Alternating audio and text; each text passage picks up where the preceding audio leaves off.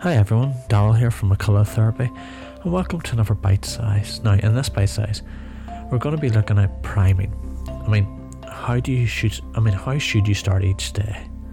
So, do you wake up each morning feeling lethargic? You know, are you sluggish, overwhelmed?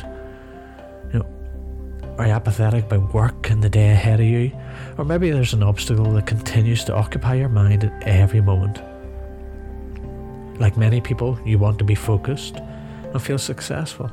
But no matter how many, maybe cups of coffee that you drink, or you never get to that place where you're saying, you know what, I feel like I can take on anything that's put in front of me today. So if this sounds familiar, it may be time for you to discover the power of priming. And this is based, it's it was written by an article by Bryce Lee Rocks. It's an uh, American hypnotherapist who wrote about this. So I'm going to be looking at it now. So life can be challenging. You know, when we're tired, we're down. It can be hard to remember what, you know, what achievement, what success, what fulfillment feels like. And the truth is that you can turn your life around just by facing your problems head on. You can learn to change your state of mind by changing your physical state. Your morning ritual is a great place to start. You know, what you do first thing in the morning has a powerful and lasting impact on the rest of your day. So, according to this article, priming is the way to get your day started of the best way possible. You're going to learn the research behind priming psychology and why and how it works, maybe a few exercises and proven techniques. So, how do researchers define priming and its effect on the mood? So, number one is temperature influences perception. Priming theory is backed by research which has shown that our reactions are primed by our moods and experiences. When you learn how to set and reset your mood, you prime yourself for success. There are numerous studies on the power and benefits of priming, but the one that best illustrates the basis of priming is a 2008 study conducted by Yale psychologists. So, on the way to the lab, one researcher casually asked the participant to hold a coffee the team member would then write down some information about the participant before asking for their coffee back. Each participant would each hold the cup of coffee for somewhere between 10 and 25 seconds. For half of the participants, the coffee was hot, and while for the other half, the coffee was cold. And that's the only difference between the two groups of participants. So, here's where it gets interesting. In the lab, all the participants read the same brief description of a random individual and rated the individual's personality using the questionnaire. Participants who held hot coffee rated the person as happier, better nurtured, more generous, and social. Participants who held the cold cup were more likely to say that the person was unhappy, irritable, and selfish. Remember, there is absolutely no difference between the profiles that the both groups read, but how they reacted to the descriptions was significantly different. And the strangest part is, they had no idea they'd been primed. So, number two, irrelevant questions affect brain power. Another example is in Harvard researchers, they looked at how answering a short questionnaire, which included either a question about their gender or ethnicity, impacted the subsequent math test scores of both Asian American women. Those who were asked to identify their ethnicity scored 11% higher than those who were asked to identify their gender, and they were 5% higher than the control group who didn't have a question about their gender or ethnicity before the test. So, once again, they all took the same test, but that single question made a huge impact on the test scores. And this is the power of priming. Number three, yourself. You've certainly experienced this phenomenon for yourself maybe without even knowing about it. So think about a situation where you're angry or frustrated. Did you then overreact to a small problem?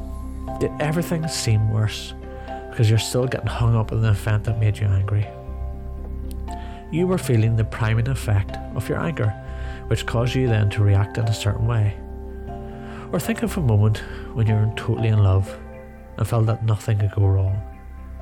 And that is because you were primed by the feeling of love. The bottom line our thoughts, our feelings, emotions can be primed by factors that we're not even aware of. and this greatly impacts our performance in other aspects of our life. So, when it's practiced properly and regularly, priming can help you to cultivate positive emotions. It can drastically change the quality of your life. So, how can you use the psychology of priming to better your life? Now, you know about the foundations of priming. Just talked about. But how can you use it to start each day with renewed energy, vitality, motivation, focus, and clarity? I think it's about time that we took control of, you know, take control of your own state. No more waking up on the wrong side of the bed or excuses about not being where you want to be in life. Stop leaving your priming chance and learn how to get yourself into a perpetual state of balance and high performance with this simple priming exercise. Priming doesn't need to be a long process. In as little as 10 minutes a day, you're going to start to experience the benefits of your performance, your mood, and your state.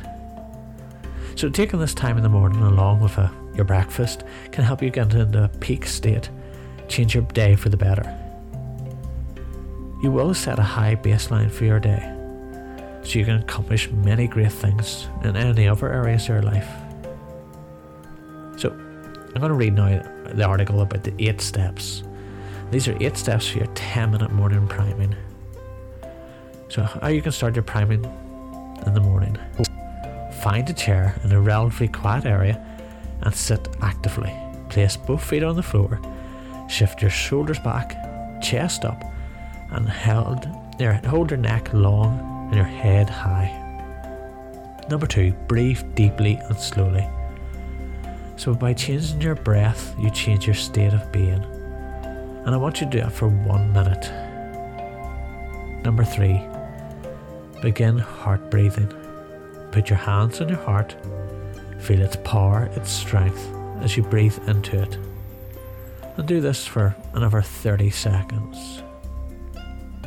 Number four, practice gratitude. I want you to think of three things that you're grateful for right now. They can be from your past, your present, your future. And I want you to step into that first moment and picture it as vividly as possible.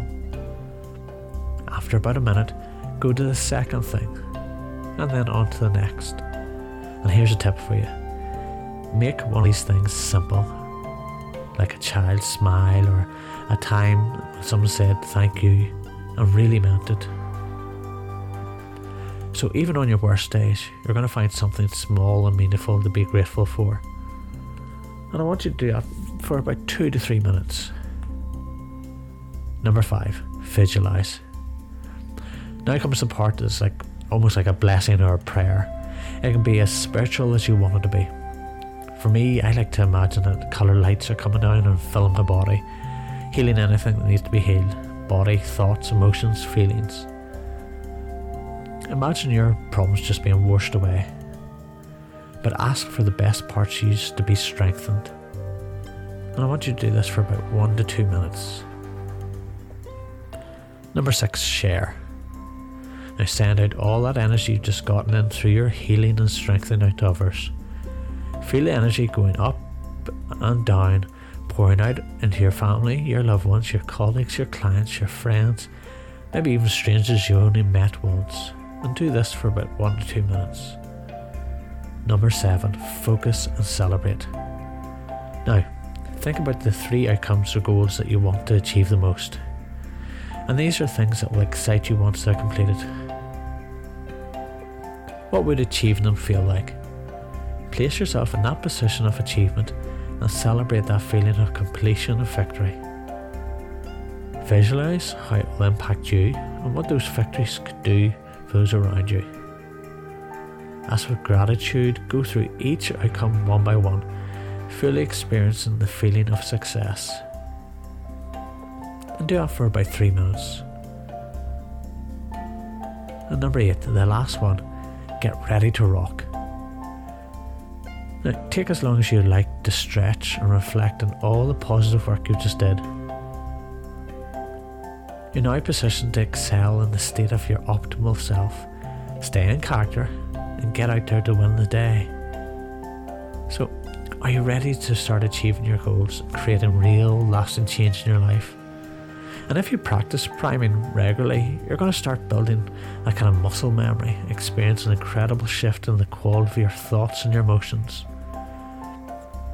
When you prime your mind to experience more positivity, you'll not only find it more fulfillment in the everyday, but you'll become much more able to reach your goals, and you'll also start to recognize positivity around you. So give it a try yourself.